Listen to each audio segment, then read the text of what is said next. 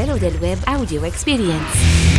Storie di rivoluzione digitale. Internet, oltre un terzo degli italiani non saprebbe più vivere senza il web e pensa che i benefici portati dalla rete superino i rischi. È il risultato di una ricerca condotta dalla società tecnologica Cisco in occasione dei 30 anni di Internet. Intelligenza artificiale, il Politecnico di Milano ha sviluppato un circuito elettronico le cui prestazioni sono superiori non solo ai computer digitali classici, ma addirittura degli avveniristici computer quantistici e sarà presto possibile lo sviluppo di una nuova generazione di acceleratori di calcolo che rivoluzionerà la tecnologia dell'intelligenza artificiale. Adesso parliamo di social media, Snapchat sta per lanciare una piattaforma gaming e spera così di tornare ad essere la calamita che è stata in passato per i giovani. Mentre le notifiche di Facebook, che avrebbero dovuto farci sentire meglio nelle intenzioni del social network, che oltre un anno fa aveva modificato apposta l'algoritmo del feed delle notizie, sembra invece che continuiamo a vedere e condividere la stessa quantità di contenuti spazzatura di prima.